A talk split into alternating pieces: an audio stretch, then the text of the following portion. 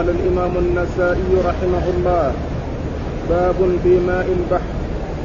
وقال أخبرنا قتيبة عن مالك عن صفوان بن سليم عن سعيد بن سلمة أن المغيرة بن أبي قردة من بني عبد الدار أنه أخبره أنه سمع أبا هريرة رضي الله عنه يسأل رجل رسول الله صلى الله عليه وسلم فقال: يا رسول الله، إنا نركب البحر ونحمل معنا القليل من الماء، فإن توضأنا به عطشنا، أفنتوضأ من ماء البحر؟ فقال رسول الله صلى الله عليه وسلم: هو الطهور ماؤه الحل ميتته. بسم الله الرحمن الرحيم. الحمد لله رب العالمين، وصلى الله وسلم وبارك على عبده ورسوله نبينا محمد وعلى آله وأصحابه أجمعين، أما بعد. يقول النسائي رحمه الله: باب في ماء البحر. وقد أورد فيه حديث أبي هريرة رضي الله تعالى عنه أن رجلا سأل النبي صلى الله عليه وسلم فقال: يا رسول الله، إنا نركب البحر ويكون معنا القليل من الماء، فإن توضأنا منه عطشنا، أفنتوضأ من ماء البحر؟ فقال عليه الصلاة والسلام: هو الطهور ماؤه الحل ميتته. هذا هذه الترجمة معقودة لبيان حكم التوضؤ بماء البحر، وأنه طهور يتوضأ به كما كما يتوضأ بالمياه الأخرى، وأن ماء البحر كغيره من المياه طهور يحصل به التطهر. وسأل هذا الرجل رسول الله عليه الصلاة والسلام عن ماء البحر، هل يتوضؤون منه؟ وكان عندهم شك في عدم طهوريته، ولعلهم فهموا ذلك أو ظنوا ذلك من كونه مغايرا لسائر المياه في ملوحته الخاصة، فسألوا رسول الله عليه الصلاة والسلام عن هذا الذي وقع في نفوسهم من التردد بماء البحر لمغايرته لسائر المياه بملوحته الشديدة. فأجابهم النبي صلى الله عليه وسلم بأن البحر هو الطهور ماؤه الحل ميتته. ولم يجب النبي صلى الله عليه وسلم السائل بقوله نعم، مع أنه يكفي أن يقول في الجواب نعم، لأن السؤال أنا أتوضأ بماء البحر، فالجواب يكون نعم، لكنه عدل عليه الصلاة والسلام إلى التنصيص على طهوريته، لأنه لما رأى هذا التردد فيهم أراد أن يبين لهم أنه طهور، وأنه لا يتردد في طهوريته، وأنه هذا الوصف الذي هو الطهورية موجود فيه. فقال عليه الصلاة والسلام: هو الطهور ماؤه، ولم يقل نعم، مع, مع أن ذلك يكفي في الجواب أن يقول نعم، لكنه أراد أن يبين على أن يبين على أن يبين أن الطهورية أنها حاصلة بماء البحر، وأنه لا يتردد فيها، وأن شأنه شأن المياه الأخرى التي يتطهر بها. ثم قوله هو، الضمير يرجع إلى إلى مكان البحر وليس إلى الماء، لأنه لو كان يرجع إلى الماء لكان سياق الكلام ماء البحر طهور ماؤه، ماء البحر طهور ماؤه، وهذا لا يستقيم، ولكن المقصود منه المكان الذي فيه البحر، يعني فيكون المقصود منه مكانه، يعني أن الضمير يرجع إلى المكان وليس إلى الماء، لأنه لا يستقيم أن يقال الماء طهور ماؤه، ماء البحر طهور ماؤه. ثم إن النبي عليه الصلاة والسلام لما رأى هذا التردد منهم في طهوريته بين أمرا آخر قد يترددون به وهو حل الميتة، فأضاف في الجواب على السؤال بيان حكم آخر يقتضيه المقام، والتردد الذي حصل في طهورية الماء أيضا يحصل في حل ميتته، فأضاف عليه الصلاة والسلام في الجواب بيان حكم آخر وهو حل الميتة حل ميتة البحر، فقال عليه الصلاة والسلام هو الطهور ماؤه الحل ميتته، هو الطهور ماؤه الحل ميتته. وقوله عليه الصلاة والسلام الحل ميتته، المقصود من ذلك الميتة التي تكون للحيوانات التي لا تعيش إلا فيه، هذا هو المقصود من الميتة التي تكون حلالا،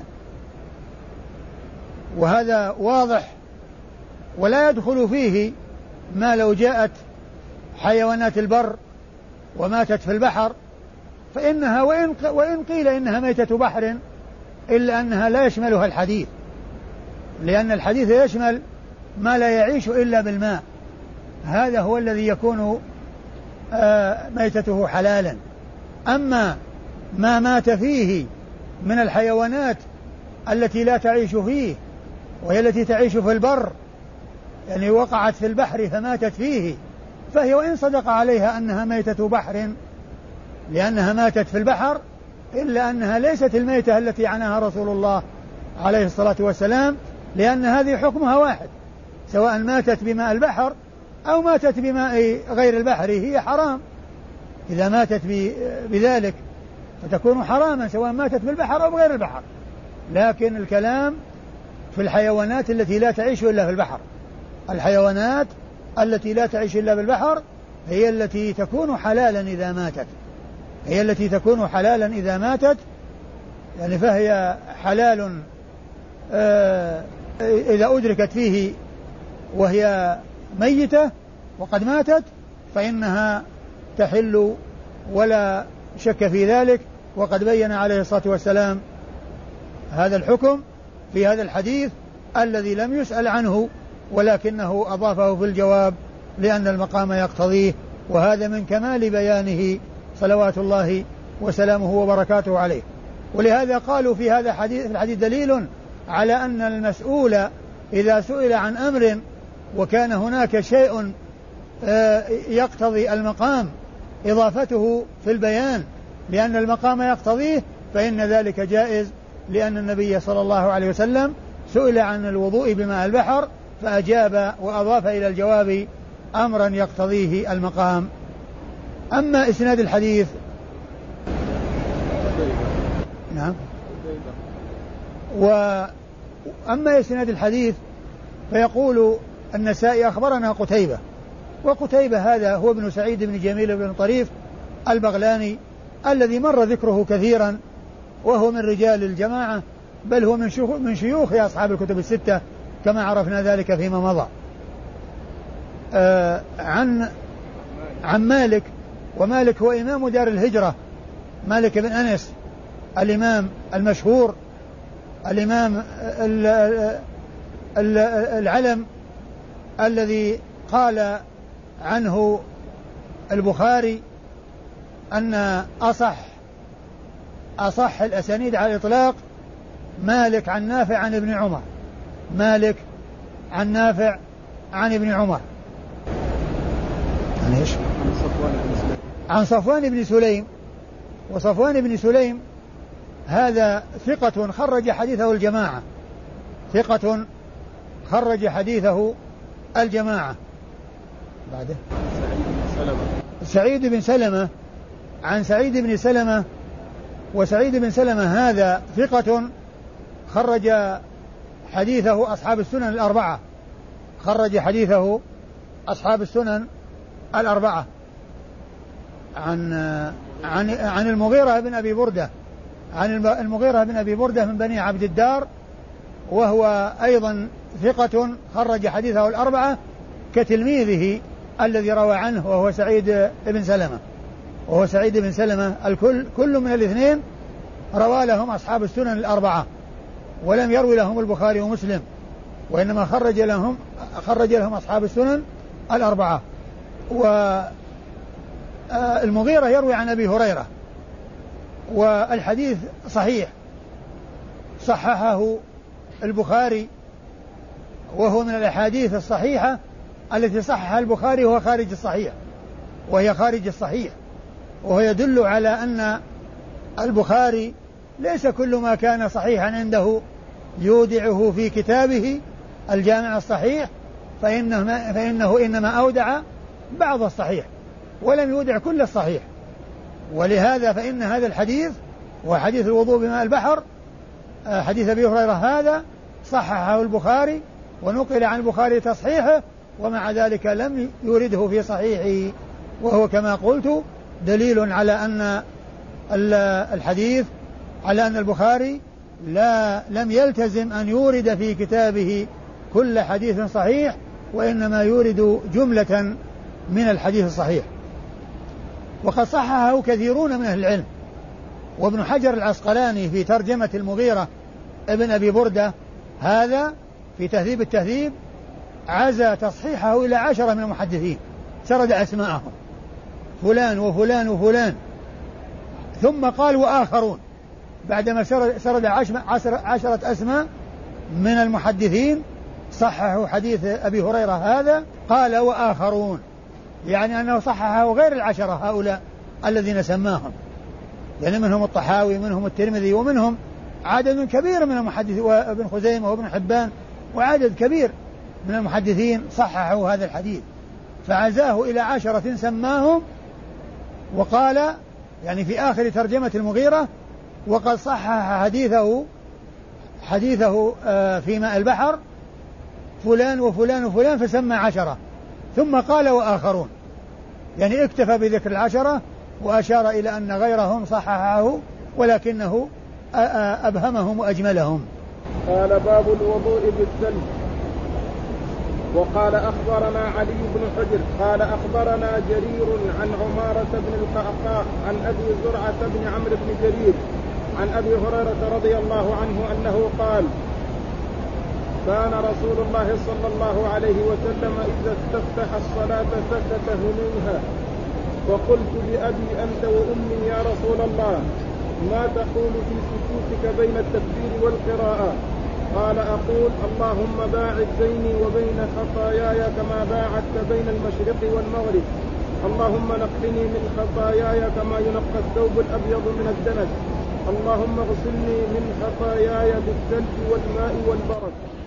ثم أورد النسائي باب الوضوء بالثلج،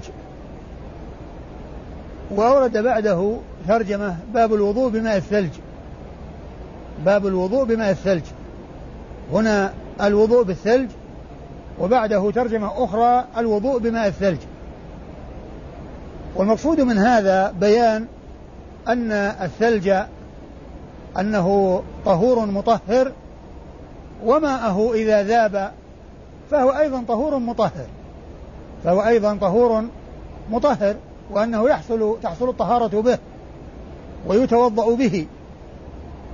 فهنا قال الوضوء بالثلج، ومعنى هذا أن الإنسان إذا استعمل الثلج في الوضوء سواء كان الثلج جامدا أو آه غير جامد كالذي يسقط ويركب بعضه على بعض فيكون مثل القطن والناس يخوضون فيه ويمشون، يعني فيها في هذا الماء الذي الثلج الذي بعضه فوق بعض، فإنه يحصل الطهارة به لأن هذه طهارة بالثلج. فلو أن الإنسان استعمل قطعة من الثلج وأجراها على جسده وتذوب وهو يتوضأ بها فإن الوضوء بذلك صحيح لأنه وضوء بالماء. وكذلك إذا كان يعني غير جامد كالذي يسقط بعضه على بعض ويكون مثل القطن والناس يمشون فيه ويخوضون فيه كما يمشون في في قطن منفوش، فإنه إذا استعمله الإنسان أخذه وجعل يتوضأ به فإنه طهور لأنه ماء، هو من جملة الماء.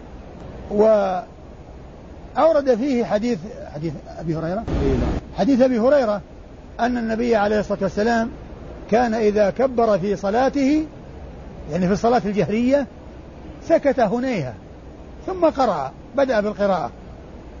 فسأله أبو هريرة رضي الله عنه قائلا: بأبي أنت وأمي يا رسول الله، ما ما ما تقول بين بين التكبير والقراءة؟ يعني بين بين التكبير وتكبير تكبيرة الإحرام والقراءة، لأن في سكوت بينهما. فسأله ما الذي يقوله في ذلك. وهذا يدلنا على ما كان عليه أصحاب الرسول صلى الله عليه وسلم من السؤال عن أمور الدين، وأنهم قاموا بنقل الشريعة والبحث عن ما يحتاج الناس إليه، حيث سألوا حيث سأل أبو هريرة هذا السؤال رسول الله عليه الصلاة والسلام، لأن الرسول كان يسكت بين القراءة وبين التكبير والقراءة. فسأله ماذا يقول في حال السكوت، يعني يسر، لأنه يسر بدعاء الاستفتاح. فأخبره عليه الصلاة والسلام بأنه يقول هذا الدعاء: اللهم باعد بيني وبين خطاياي كما باعدت بين المشرق والمغرب، اللهم نقني من خطاياي كما ينقى الثوب الأبيض من الدنس، اللهم اغسلني من خطاياي بالثلج والماء والبرد. فهذا دعاء الاستفتاح، وهو من أدعية الاستفتاح هو من أدعية الاستفتاح ومن أدعية الاستفتاح وجهت وجهي للذي فطر السماوات والأرض، ومنها سبحانك اللهم وبحمدك. فهذه أنواع من الاستفتاح، والخلاف فيها، وكلها حق، كلها كل ما ثبت منها حق، لا تعارض بينها. وإذا أخذ بهذا أو بهذا أو بهذا كله حق، كل ما ثبت فالأخذ بأي واحد منه حق. والاختلاف فيه اختلاف تنوع، يعني يكون واحد يختار هذه الصيغة وهذا يختار هذه الصيغة وهذا يختار هذه الصيغة، ما يقال إنهم مختلفين اختلاف تضاد، لأن هذا ثابت وهذا ثابت وهذا ثابت، أي واحد منها يحصل به المقصود. فالخلاف فيه خلاف تنوع ليس خلاف تضاد. خلاف التضاد هو الذي نفي وإثبات في شيء واحد، مثل الوضوء من لحم الإبل، لكن لحم الإبل ينقض الوضوء ولا ما ينقض؟ يعني أحد يقول ينقض أحد يقول ما ينقض، تضاد. أحد يقول لا تصح الصلاة لمن أكل لحم إبل حتى يتوضأ، وأحد يقول لا ما ينقض الوضوء يصلي ولا يتوضأ. هذا قال اختلاف تضاد. واختلاف التضاد هو الذي ما يسوغ فيه الاجتهاد ما يسوغ فيه الاجتهاد للمصيب أجران والمجتهد للمجتهد المصيب أجران والمجتهد المخطئ أجر واحد. أما دعاء أما اختلاف التنوع فكله حق، لأن كله ثابت عن رسول الله، فهو أنواع، هذا اختار هذا وهذا اختار هذا واختار هذا، لكن ليس اختلاف تضاد. التضاد نفي وإثبات، تحليل وتحريم، ينقض الوضوء ما ينقض الوضوء، هذا اختلاف التضاد. أما اختلاف التنوع فهو اختلاف مثل اختلاف أنواع التشهد، هذا ثابت وهذا ثابت وهذا ثابت، إن أتيت بهذا فأنت محق، وإن أتيت بهذا أنت محق، وإن أتيت بهذا أنت محق. ومثله التشهد، ومثله ألفاظ الأذان، كل هذا مما ثبتت فيه السنة من أي لفظ صح وثبت فإن الأخذ بأي واحد منه صح حق، والاختلاف فيه يسمى اختلاف تضاد. الرسول صلى الله عليه وسلم أجاب بهذا الجواب، والمقصود منه ما جاء في آخره: اللهم اغسلني من خطاياي بالثلج والماء والبرد. بالثلج، اغسلني بالثلج. فإذا هذا يدل على أن الثلج طهور يطهر به، والمقصود من ذلك أن الذنوب ينقى منها ويطهر منها ويخلص منها، كما يحصل, كما يحصل التطهير الحسي والتطهير المحسوس بالماء والثلج والبرد، يحصل التنقية بها. وإن وقيل, إن وقيل وإنما نص على البرد والثلج وهي باردة، قيل لأن الذنوب تؤدي إلى النار، والنار فيها الحرارة وفيها الإحراق، فناسب أن يأتي ذكر التطهير بالثلج والبرد وهما وهما باردان.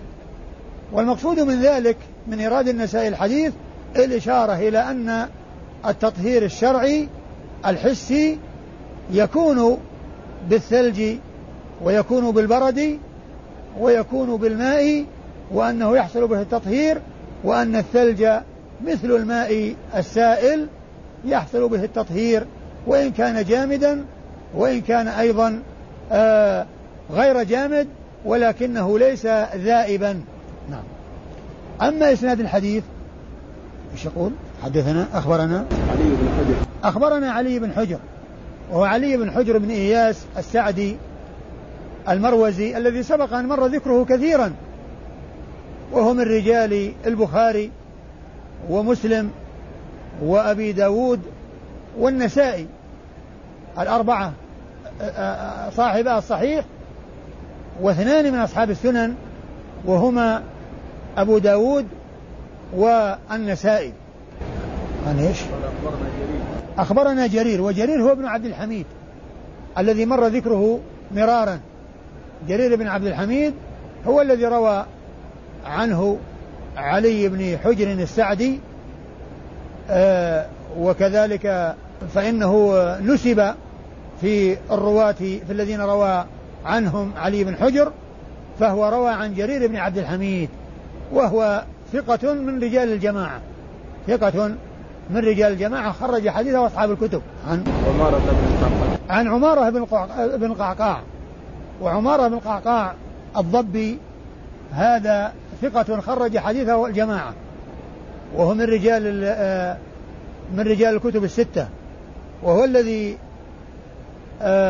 يروي عن أبي زرعة، وقد روى عنه هنا وروى عنه في صحيح البخاري حديث كلمتان حبيبتان إلى الرحمن، لأنه من رواية القعقاع العمارة بن القعقاع عن أبي زرعة عن أبي هريرة. آخر حديث في صحيح البخاري هو بهذا الإسناد الذي هو فيه عمارة عن أبي زرعة عن أبي هريرة رضي الله تعالى عنه، وهو ثقة من رجال الجماعة. عن أبي زرعة، وأبي زرعة هو ابن عمرو ابن عمرو بن جرير ابن عبد الله البجلي، يعني حفيد حفيد جرير بن عبد الله صاحب رسول الله عليه الصلاة والسلام ورضي الله تعالى عن جرير، فهو حفيده، وسبق أن مر بنا ذكره فيما مضى في رواية عمه إبراهيم ابن جرير عنه في حديث مضى، يروي فيه إبراهيم بن جرير عن ابن أخيه أبي زرعة بن عمرو ابن جرير عن أبي هريرة رضي الله تعالى عنه. وأبو زرعة هذا معروف بكنيته، وهو من التابعين الذين رووا عن الصحابة، وقد ذكرت فيما مضى أن أنه يماثله أو يوافقه في هذه الكنية بعض المحدثين الذين اشتهروا برواية الحديث من المتقدمين والمتأخرين، فمن هم الذين آه يشاركونه في هذه الكنية وهم مشهورون بها من المتقدمين؟ من هم؟ أبو زرعة الرازي وأبو زرعة الدمشقي. من هو أبو زرعة الرازي؟ ما اسمه؟ عبيد الله بن عبد الكريم عبيد الله بن عبد الكريم توفي سنة مئتين وأربعة وستين بعد وفاة الإمام مسلم بثلاث سنوات، وقد روى عنه مسلم في صحيح حديثا واحدا في الدعاء روى عنه حديثا واحدا في الدعاء حديث أظنه اللهم إني أعوذ بك من جهد البلاء ودرك الشقاء، أظنه هذا الحديث، يعني رواه عن أبي عن أبي زرعة الرازي، ولم يرو ولم يرو عنه في صحيحه غير هذا الحديث ولم يروي عنه في صحيحه غير هذا الحديث ومات بعده بثلاث سنوات. يعني معناه الذي شيخه في هذا الحديث، يعني شيخ مسلم في هذا الحديث، مات عقب مسلم بثلاث سنوات مات بعد مسلم بثلاث سنوات. وأبو زرعة الدمشقي ما اسمه؟ عبد الرحمن بن عمرو النصري الدمشقي، يعني هو مثل الأوزاعي، يعني اسمه واسم أبيه مثل الأوزاعي الأوزاعي عبد الرحمن بن عمرو، وأبو زرعة الدمشقي هو عبد الرحمن بن عمرو أبو زرعة الدمشقي عبد الرحمن بن عمرو والأوزاعي عبد الرحمن بن عمرو وهما من أئمة أهل الشام، إلا أن الأوزاعي متقدم في القرن الثاني والدمشقي متأخر في القرن الثالث، وكانت وفاته سنة مئتين وواحد وعشرين، ولم يخرج له إلا أبو داود لم يخرج له إلا أبو داود في سننه اللي هو أبو, اللي هو أبو زرعة الدمشقي. وأما الرازي فقد خرج له مسلم وبعض أصحاب السنن كما ذكرت ذلك فيما مضى. ومن المتأخرين الذين اشتهروا بأبي زرعة من؟ ابن العراقي أحمد ابن عبد الرحيم ابن الحسين الأذري، أبو أبو زرعة، ويقال له ولي الدين، ولأبيه زين الدين، أبوه يقال له زين الدين وهو يقال له ولي الدين، وهو كنيته أبو زرعة اللي هو أحمد ابن الحسين، وهو مشهور بذلك ومشهور بهذه الكنية، وهو متأخر يعني في القرن التاسع، وفاته سنة ثمانمئة وستة وعشرين وفاته سنة ثمانمئة وستة وعشرين. فهؤلاء يوافقون أبا زرعة ابن عمرو بن جرير في هذه الكنية. وأما صحابي الحديث فهو الصحابي الذي تكرر في الأحاديث، وذكرنا في الدرس الفائت أنه روى أن له في الكتب خمسة آلاف وثلاثمائة وأربعة وسبعين حديثا. نعم. ثم ذكرت عن علي بن حجر أخرج له البخاري ومسلم كله وليس به. ها؟ علي بن حجر. أيوة فيما مضى ذكرنا فيه. الآن ذكرت هكذا لكن يعني الصواب. لا. له كله النسائي. كم النسائي؟ ما هو أبو داود؟ لا. ما هو أبو داود؟ لا. آه. إذن يعني ما قلته من أن علي بن حجر خرج له أبو داود خطأ، وإنما بدأ له آه الترمذي، البخاري ومسلم والترمذي والنسائي. نعم. قال الوضوء بماء الثلج. وقال أخبرنا إسحاق بن إبراهيم قال أخبرنا جرير عن هشام بن عروة عن أبيه عن عائشة رضي الله عنها أنها قالت كان النبي صلى الله عليه وسلم يقول اللهم اغسل خطاياي بماء الثلج والبرد ونقِ قلبي من الخطايا كما نقيت الثوب الأبيض من الدنس. ثم أورد النسائي هذه الترجمة وهي باب الوضوء بماء الثلج، لأن هناك الوضوء بالثلج وهنا بماء الثلج، يعني إذا ذاب ماء الثلج، إذا ذاب وتحول إلى ماء سائل، لأنه إذا كان في حال كونه ثلج ليس سائلا حتى يذوب، فإذا ذاب صار ماء فيقال له ماء ثلج، ماء ثلج. والترجمة السابقة فيها ذكر الثلج دون الماء، وفي والمقصود بها التوضؤ بالثلج. وكما قلت لكم كل الإنسان يعني في فيما إذا كان ال ال الثلج بعضه فوق بعض يأخذ من هذا الذي راكب بعضه فوق بعضه ويتوضأ، لأنه يتوضأ بماء. وكذلك لو أخذ قطعة من الثلج جامدة وجعل يجريها على جسده ويتسيل ويتوضأ بها فهو وضوء بالثلج، كل ذلك وضوء بالماء. أما هذه الترجمة هو وضوء بماء الثلج، يعني الماء الذائب، الماء السائل الذي ذاب. إذا طلعت على الشمس الثلج عندما عندما ينزل في الليل في الأماكن التي تنزل فيها الثلوج ويركب بعضه فوق بعض قد يصل أحيانا إلى متر، يعني ارتفاع في الأرض، يعني في يحصل في يعني تسد الطرق، لأنها ما يستطيعون المشي لأنهم ما يعرفون السكة، لأنه كله قطعة مثل الزرع يعني مرتفع عن الأرض، فيصل أحيانا إلى متر. فإذا أخذ الإنسان منه يعني توضأ بالثلج، وإذا طلعت عليه الشمس ذاب وصار ماء، وإذا طلعت عليه الشمس ذاب وصار ماء، فإذا ذاب وصار ماء فهذا هو مقصود النسائي بالترجمة الوضوء بماء الثلج. الترجمة السابقة الوضوء بالثلج، وهنا الترجمة بالوضوء بماء الثلج، وكل ذلك وكل ذلك التوضؤ بماء وبطهور. وقد أورد في حديث عائشة رضي الله عنها أن النبي صلى الله عليه وسلم كان يقول اللهم اللهم اللهم اغسل خطايا بماء الثلج والبرد، بماء بماء الثلج والبرد، وهو مثل ما تقدم في حديث أبي هريرة بالثلج والماء والبرد. اي نعم. ونقض قلب من الخطايا. ايش؟ ونقض يعني تكملة الحديث. اي نعم. لا اقرأ اللي بعده. إيه؟ لا ال... الاسناد. ايوه الاسناد إسحاق بن إبراهيم، وإسحاق بن إبراهيم هو الحنظلي ابن راهوية الذي تقدم ذكره كثيرا، والذي ذكرنا فيما مضى عن الحافظ بن حجر أنه يقول أن من عادته أنه يعبر بأخبرنا ولا يعبر بحدثنا، وأنه خرج له أصحاب الكتب إلا بن ماجة، وهو شيخ لأصحاب الكتب الستة إلا بن ماجة، وقد خرجوا عنه ورووا عنه مباشرة، وهو من الثقات الحفاظ ومن الفقهاء، فهو فقيه محدث حافظ ثقة. نعم. أخبرنا جرير أخبرنا جرير وهو بن عبد الحميد الذي مر في الإسناد الذي قبل هذا، ومر في مواضع متعددة فيما مضى ومر في مواضع متعددة فيما مضى أيوة.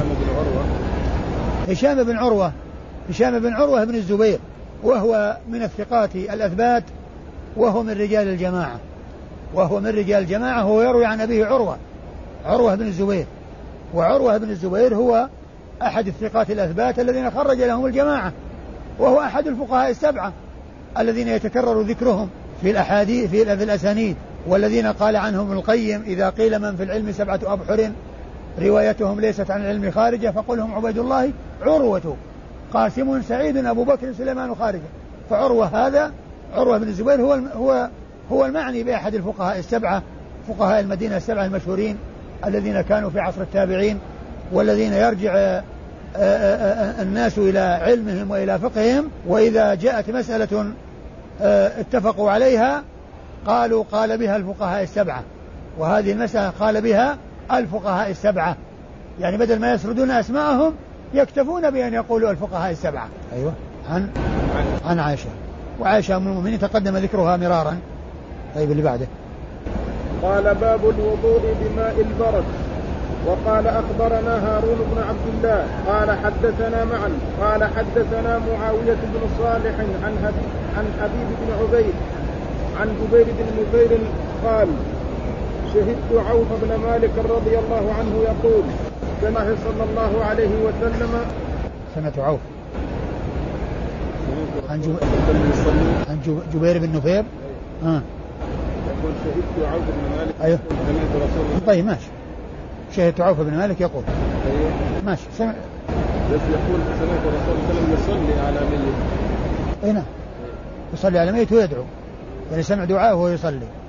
عن جبير بن نفير قال: شهدت عوف بن مالك رضي الله عنه يقول: شهدت سمعت رسول الله صلى الله عليه وسلم يصلي على ميت، فسمعت من دعائه وهو يقول: اللهم اغفر له وارحمه وعافه واعف عنه وأكرم نزله وأوسع مدخله واغسله بالماء والثلج والبرد ونقه من الخطايا كما ينقى الثوب الأبيض من الدنس.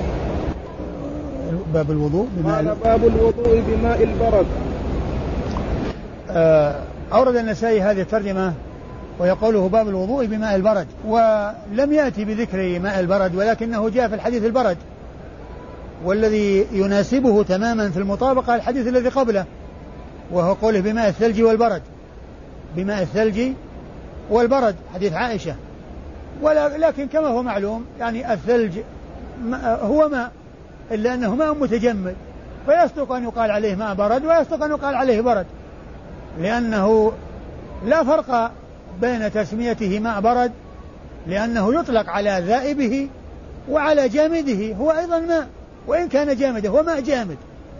البرد في حال قبل ذوبانه هو ماء جامد، فهو ماء برد قال له، وإذا سال وذاب يقال له ماء برد ولا يقال له برد، يعني يعني هو ما دام جامدا هو هو هو ماء، آه يعني هو هو برد وهو ماء، وإذا صار ذائبا فهو ماء برد. فالذي يطابق الترجمة الحديث الذي قبله، لأن فيه ماء البرد وماء الثلج، لكن كونه يعني أتى بماء البرد وأتى بهذا الحديث الذي فيه البرد، لا فرق بين البرد وماء البرد، النتيجة واحدة، كله طهور، سواء كان في حال ذوبانه وكونه سائلا أو كونه جامدا عند نزوله من السماء قبل أن قبل أن قبل أن يذوب، كل ذلك يقال له ماء برد كما يقال له برد. والمقصود من ذلك الوضوء به، وأنه يكون الوضوء بماء البرد ويكون بالبرد كما يكون بالثلج، وهو طهور مطهر يحصل به التطهر ويحصل به التوضؤ، ومن أجل ذلك عقد له هذه الترجمة وهي باب الوضوء بماء البرد. وورد حديث حديث عوف بن مالك الأشجعي رضي الله عنه أنه صل أنه شهد صلاة جنازة على ميت فسمع فسمع النبي صلى الله عليه وسلم يدعو: اللهم اغفر له وارحمه وعافه واعف عنه وأكرم نزله ووسع مدخله واغسله بالماء والثلج والبرد واغسله بالماء والثلج والبرد. وهذا هو محل الشاهد وهذا هو محل الشاهد من إيراد الحديث هنا: واغسله بالماء والثلج والبرد. والمقصود من ذلك أن البرد يتطهر به، وماء البرد إذا ذاب يتطهر به، وهو طهور مطهر سواء كان ذائبا أو جامدا. أما إسناد الحديث فهو هارون بن عبد الله البغدادي هارون بن عبد الله البغدادي شيخ النسائي، آه هو ثقة، خرج له مسلم والأربعة خرج له مسلم وأصحاب السنن الأربعة. حدثنا معن حدثنا معن ومعن هو ابن عيسى معن هو ابن عيسى وهو آه يعني من أجل أصحاب الإمام مالك، وهو ثقة حافظ ومن رجال الجماعة. معن هو ابن عيسى. وبعده معاوية بن صالح بن حدير، وهو من الثقات وقد خرج حديثه الجماعة وهو من الثقات وقد خرج حديثه الجماعة عن حبيب بن عبيد عن حبيب بن عبيد حبيب بن عبيد الرحبي، هو آه من رجال آه البخاري آه في الأدب المفرد ومسلم والأربعة من رجال من رجال البخاري في الأدب المفرد ومسلم والأربعة وهو ثقة. عن ايش؟ عن جبير بن نفير، وهو من التابعين المخضرمين وهو من الثقات، وقد خرج له البخاري في الأدب المفرد ومسلم والأربعة مثل تلميذه الذي روى عنه وهو سعيد بن بن عبيد سعيد بن عبيد حبيب بن عبيد حبيب بن عبيد كل من الاثنين خرج لهم البخاري في الأدب المفرد ومسلم والأربعة. الاثنان التخريج لهما واحد، وطريقة التخريج لهما واحدة: البخاري في الأدب المفرد لهما، ومسلم روى عنه روى لهما في صحيحه، والأربعة خرجوا لهم في السنن. عن عوف بن مالك عوف بن مالك الأشجعي صاحب رسول الله صلى الله عليه وسلم. وقد جاء في بعض طرق الحديث أن عوفا لما سمع الرسول صلى الله عليه وسلم قال: تمنيت أن أكون أنا الميت تمنيت أن أكون أنا الميت الذي صلى عليه الرسول صلى الله عليه وسلم، لدعاء النبي صلى الله عليه وسلم له بهذا الدعاء لدعاء النبي له صلى الله عليه وسلم بهذا الدعاء قال: تمنيت أن أكون أنا الميت لهذا الدعاء الذي حصل من رسول الله صلى الله عليه وسلم. وعوف بن مالك ذكر في الخلاصة أن له في الكتب سبعة وستين حديثا، انفرد البخاري بحديث، اه اتفق البخاري ومسلم على حديث، وانفرد البخاري بحديث، وانفرد مسلم بخمسة أحاديث. عدد ما له من الكتب من الأحاديث سبعة وستون. اتفق البخاري ومسلم على حديث واحد، وانفرد البخاري بحديث، وانفرد مسلم بخمسة أحاديث. والله أعلم، وصلى الله وسلم وبارك على عبده ورسوله نبينا محمد وعلى آله وأصحابه أجمعين.